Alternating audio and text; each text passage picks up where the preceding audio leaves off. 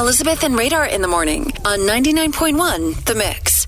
Well, sometimes your Tuesday can feel like the toughest day of the work week to plow through, so why not have fun? Make it go a little faster with the word of the day. And this comes from Elizabeth's app, appropriately titled Word of the Day. How about that? Share with the class, please, Elizabeth. So here is your word of the day. Chaos.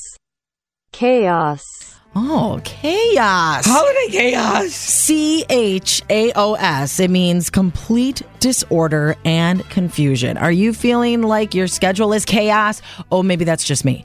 But this is your chance to call into the show. We want you to be a part of it. So, with the word of the day, it's a fun excuse. We're telling you, call in. Use the word of the day at 414 432 1099. Say hi if you're up early this morning. I see what you're saying. You want them to cause a little chaos during the show. Yeah! Because that's what the word of the day will do. Stops the show immediately, whatever we're talking about. We play the fun sound effect.